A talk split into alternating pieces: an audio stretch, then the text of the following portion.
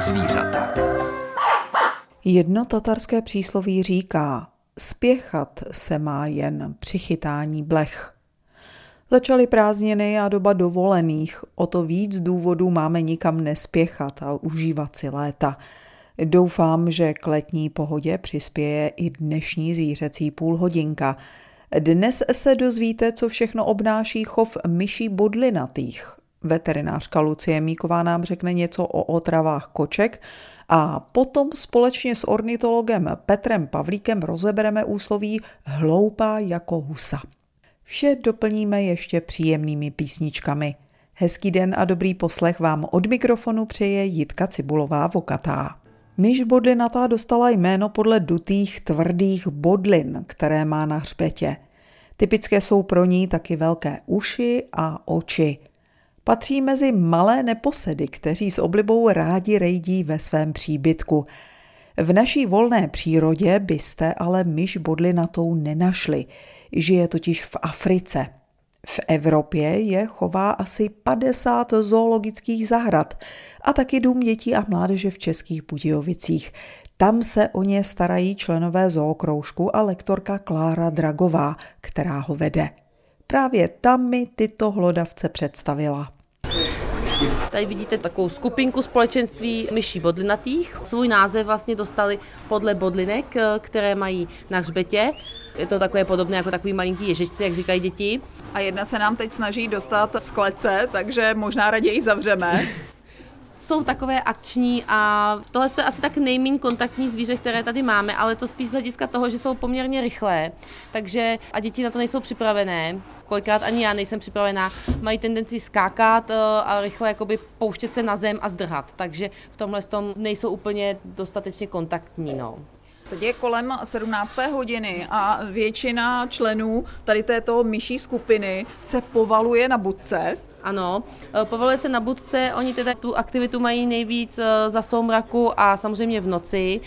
Nicméně, buďme upřímní, naše zvířátka jsou trošku díky kroužku jakoby naučená na jiný režim, takže teď odpočívají, stanou dřív, než by stali v přírodě ale jinak říkám, v přírodě nejčastější za soumraku a v noci, kdy teda jsou nejvíc aktivní a to teda především, že hledají svého sexuálního partnera, protože jako správní hlodavci se množí a množí a množí. Což můžete vidět i tady, protože máme opravdu velkou početnou skupinu což teda není nic divného, i v přírodě se vyskytují v těch společenstvech. Není to jakoby zvíře samotář, žije ve skupinkách. Vždycky v téhle skupině se někdo páří. Každý den.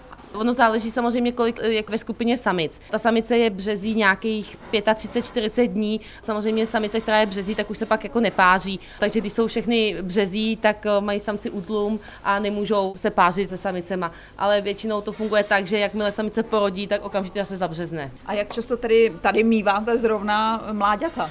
No, tak uh, bývá to tak, že jednou za ty dva měsíce přibližně ty mláďata tady jsou. Teď zrovna oni tady asi nebudou vidět, já si myslím, že jsou odrostlí, ale celá tady samice ta je březí, když jsou ty myšky malí a nejlíp ochočitelný, tak se je snažíme nabídnout do chovu dále.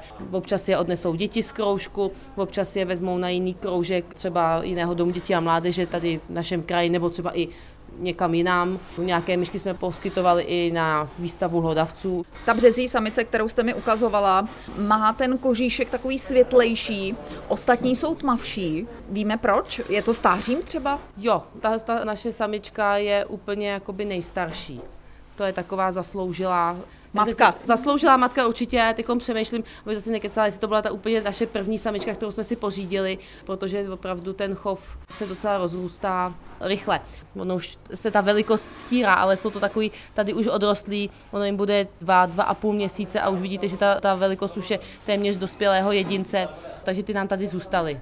Mě zaujal ten delší ocas, jehož délka je stejná přibližně jako délka těla. Oni s ním tak ladně pohybují. Slouží jim jako kormidlo?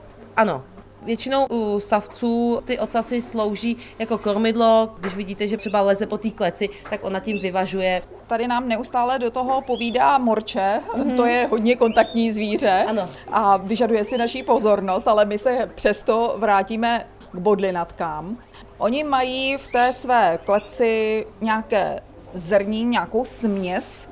Ano, je to směs eh, pro hlodavce, pro drobné hlodavce, takže je to směs granulí, které jsou dělané ze sena nebo takové té sušené vojtěžky, pak tam jsou různé druhy semínek, ať jsou to prostě obiloviny nebo třeba lněná semínka, slunečnicová semínka, tak takováhle směs eh, pro ty drobné hlodavce to tam mají. Nicméně těmto myškám i dopřáváme nějakého červíka, takže čas od času jim dáme zofobasu, což je takový ten větší potemník americký a toho oni si schroupnou. Podestýlkou jsou hobliny. Ano. Podestýlkou jsou hobliny, většinu hlodavců tady máme v hoblinách. Je to taková obsvědčený substrát pro ty hlodavce. Teď se nám krásně začaly honit jejich denní hrádky. Teď se nám začínají honit, protože velkou pravděpodobností mezi těmi mláďaty, které tam eh, vyrostly, bude nějaký mladší sameček. A samozřejmě sameček, který je tam dominantní, si to nebude chtít částečně i nechat líbit, že mu tam roste nějaká konkurence, takže se takhle začne honit. Což my samozřejmě musíme včas vychytat a ty mladší samečky odstranit, jinak by je ten samec byl schopný i zabít přírodě by je pravděpodobně vyhnal z té skupiny, což tady z té klece je prostě nevyžené. Takže je začne terorizovat a mohlo by to dopadnout podle mě i smrtí. Tady ta klec je možná necelý metr dlouhá a možná tak 70 čísel vysoká. Je tam 10 z těch myší? Původně jsme tam měli samce a k tomu tři samičky. Tímhle s tím začínal náš chov. Nicméně samozřejmě teď tam vidíte některá odrostlá mláďata, takže tam těch kusů je teď 10, ale ta odrostlá mláďata se pak zase pošlou dál do světa, aby dělali radost někomu jinému. Může ty šarvátky vyvolat ještě něco jiného? Než eh, konkurenční boj? Tak tím slovem konkurenční boj jste momentálně zahrnula všechno. Potřebu páření, pak tom samozřejmě si můžou konkurovat i o potravu, takže kdyby náhodou se stalo, že ji tam mají míň, tak samozřejmě ty větší nebo ty silnější a starší by vyháněli ty mladší nebo ty slabší, na kterých si dokážou troufnout. Nicméně, jelikož je to hlodavec, tak úplně nepředpokládám, jako to třeba může být ušelem nebo něco, že by to byly jako hrádky, což některá zvířátka, především jsou tím známé ty šelmy, že se učí tou hrou, takže by to tyhle ty hlodavci jako dělali, protože si hrajou. To ne, spíš je to takový, jako, že se opravdu odstrkují od něčeho. Tady se mi líbí tohle místo, chci tě teď prostě vystrčit pryč, tady ta miska se mi líbí víc. Nemyslím si, že by to bylo jako z důvodu, že by se nějak pohrávali, to ne ten jejich kožíšek eh, vypadá jako hebký. Já si na ně úplně nechci eh, sahat, abych eh, si neuštědřila nějaké kousnutí jako děvčata z kroužku. Každopádně i to by mohlo přilákat někoho, proč by si je třeba pořídil domů jako domácího mazlíčka. Určitě. Oni ty bodlinatky jsou poměrně oblíbené na ten chov právě protože jsou zvláštní. Je to myška, ale ne leda jaká myška. Jo, ne každý má rád třeba křečka, protože mu třeba chybí ten ocas. Někdo zase naopak mu ten ocas vadí. Ale ta myška bodlinatá je právě zajímavá, je to zvířátko, který nežije u nás v přírodě, takže je něčím i exotické, protože je z Afriky a ten kožíšek je právě těmhle s tím zvláštní těma bodlinkama. No samozřejmě nemusíme se bát, když bychom hladili myšku pěkně po srsti a myška je na nás zvyklá, tak nás jako nijak nepopíchá, ale pocítili bychom to, kdybychom ji vzali proti srsti, tak opravdu je cítit, že ty chlupy jsou potřebné na ty bodlinky. Komu byste myši bodlinatky doporučila domů? Doporučila bych bodlinatky určitě už jako zkušenějším chovatelům, někomu, kdo ví, jak se ke zvířátkům chovat, hlavně jak ty zvířátka brát, protože jsou to rychlá zvířátka, nechtějí se jen tak jakoby nechat eh, snadno ochočit, ani ne tak, že by byly náročné na chov, na krmení, na podestýlku, na prostor, ale spíš na tu manipulaci. To znamená být si vědom toho, že jsou to myšky, jsou rychlé, mohou utíct a samozřejmě pokud myška uteče, tak jako něco rozkouše, eh, špatně se chytá. U toho ocasu je ještě zajímavé to, že vlastně může i zachránit těm myškám život, pokud třeba v přírodě utíkají před predátorem a ten se je snaží dostihnout a chytne je za ocas, tak myška nebo hlodavci, kteří mají takovýto holý ocas, bývají schopní ten ocas takzvaně stáhnout. To znamená, že myška uteče a predátorovi zůstane pouze kůže z toho ocasu. Je to teda taky potom důležitý, aby to věděli lidé nebo milovníci zvířat, které by si chtěli hlodavce pořídit, aby je nebrali za ocas, protože se může stát, že opravdu tu kůži z toho svléknou. Zatímco morček se neustále ozývalo, tak myši jsem tedy zatím skoro neslyšela. Ne, myšky zvuky nevydávají, nebo ne takové, aby jsme je slyšeli. Možná, že nějakým způsobem se lehce dorozumívají, přece myšky se ví, že spískají, ale není to hlučné, jak jste řekla, to morče, které teda je slyšet a ozývá se velmi hlasitě. Takže pokud by si je lidé pořídili, tak nemusí mít strach, že by myšky dělaly hlasité zvuky. Jedině, co tak musí samozřejmě počítat jako noční tvorové, že budou v noci aktivní. Takže třeba dětem, když mají tendenci si takovouhle myšku vzít domů, nedoporučuji, aby měli klícku u postele. Není to úplně vhodný. Nikdo mi řekne, mě to nevadí, v pořádku, ale přece jenom ráda na to upozorňuji, aby prostě věděli, že tato zvířátka mají tu aktivitu večer. A určitě patří ke krátkověkým zvířatům. Ano, je to takový mazlíček na 2-3 roky. O myších bodlinatých jsem si povídala s lektorkou Českobudějovického domu dětí a mládeže Klárou Dragovou. Otravy nejsou u zvířat ničím výjimečným. Někdy pozřou návnady, které jsou určeny k hubení škůdců. Jindy se jim podaří, a to třeba jen ze zvědavosti, ochutnat některé jedovaté rostliny. Jak nám dnes vysvětlí veterinářka Lucie Míková z veterinární kliniky Vltava v Českých Budějovicích, otravy rostlinným jedem se týkají především koček. Velmi nebezpečná věc pro kočky je lilie, která se vyskytuje běžně na zahrádkách, dáváme si i doma do vázy a kočka si párkrát kousne do lilie, což u ní velmi rychle vyvolá zvracení, nechutenství, takovou apatii, netečnost s tím, že do dvou dnů se vyvíjí akutní selhání ledvin, které pozorujeme tím, že kočka přestává čůrat, začíná zvracet a přestává pít. Pokud si majitel všimne toho, že kočka tu lilii okusuje a již po pozření začíná zvracet, po případě nalezne na její tváři nebo na chlupech ulpěný žlutý pyl, byl, tak je vhodné okamžitě navštívit veterinárního lékaře, který poskytne tzv. infuzní terapii, to znamená, že dostane kapačku do žíly, dostává tekutiny, které výrazně proplachují ledviny, zvyšují funkci ledvin a tím ty ledviny se pročišťují. Ta infuze spočívá v takovém dvou až třídenním podávání s tím, že se podává ještě speciální látka, což je furosemid, která zlepšuje průtok tekutin ledvinami a nastoluje tak to močení, které při akutním selhání ledvin vlastně ta kočka přestává čůrat.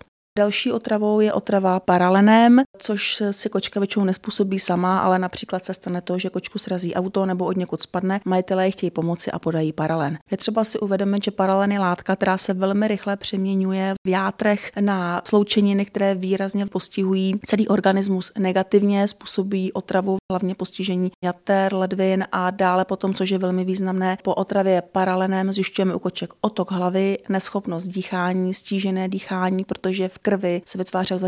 medhemoglobin, který způsobuje neschopnost vázat kyslík na červené krvenky a následně tak organismus se vnitřně dusí. Pro kočku je toxická již půlka běžného paralenu, který je 500 mg, takže pro kočku toxická dávka je 250 mg. Pes snese dávku dvojnásobně vyšší. Takže pokud kočce dáme paralén v domění pomoci, tak pokud se to dovolíme okamžitě, tak navštíví veterináře, který poskytne kočce opět infuzní terapii s tím, že se podává látka acetylcystein, což zná mnoho z nás. Je to látka, která se používá třeba při problémech s kašlem, s průduškami, takže tam to látka vyvazuje v podstatě tu toxickou látku.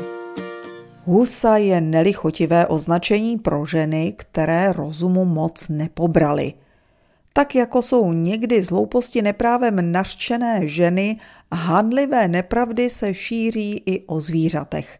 A podle toho, co nám za chvíli řekne Petr Pavlík z Blatenského Českého svazu ochránců přírody, je to i případ husy. Toto úsloví je možná podobně jako urážka té dotyčné, spíše tedy urážkou hus jako takových, protože husy naopak jsou mezi ptáky známé tím, jak jsou inteligentní, jak jsou doslova chytré. Ono se říká mazaný jako liška, ale řekl bych, že tohle to u těch hus platí ještě více.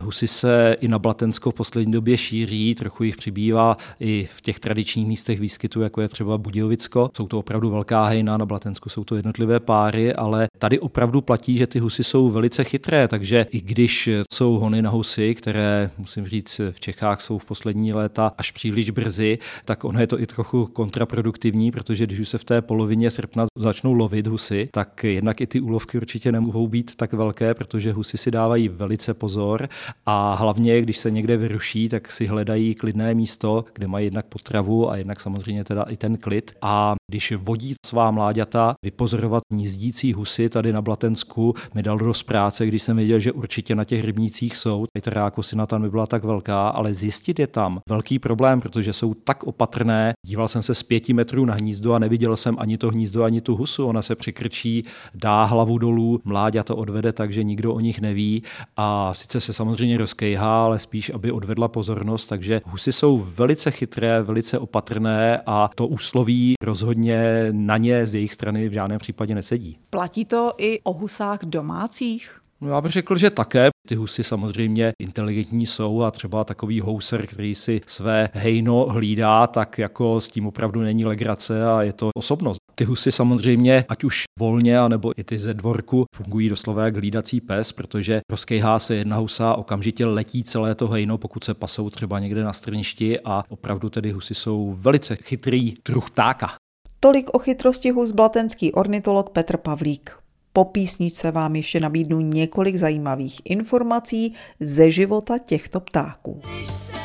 V dnešní zvířecí půlhodince jsme už očistili husy od lživého nařčení, že jsou hloupé. Zajímavé v jejich životě je i to, že podobně jako labutě žijí husy velké v trvalých párech. Pohlavní dospělosti dosahují husy velké ve věku dvou až tří let. Ve volné přírodě se můžou dožívat až 20 let. Mimo hnízdní období se husy zdržují ve velkých hejnech. V září až v říjnu odlétají husy ve známých formacích písmene V na jih a naspět do střední Evropy se vrací až v únoru. Z hlediska migrační vzdálenosti došlo v průběhu posledních zhruba 60 let k dlouhodobému zkracování. Husy posouvají čas příletu do zimních měsíců, což souvisí s teplejšími teplotami v prosinci a lednu.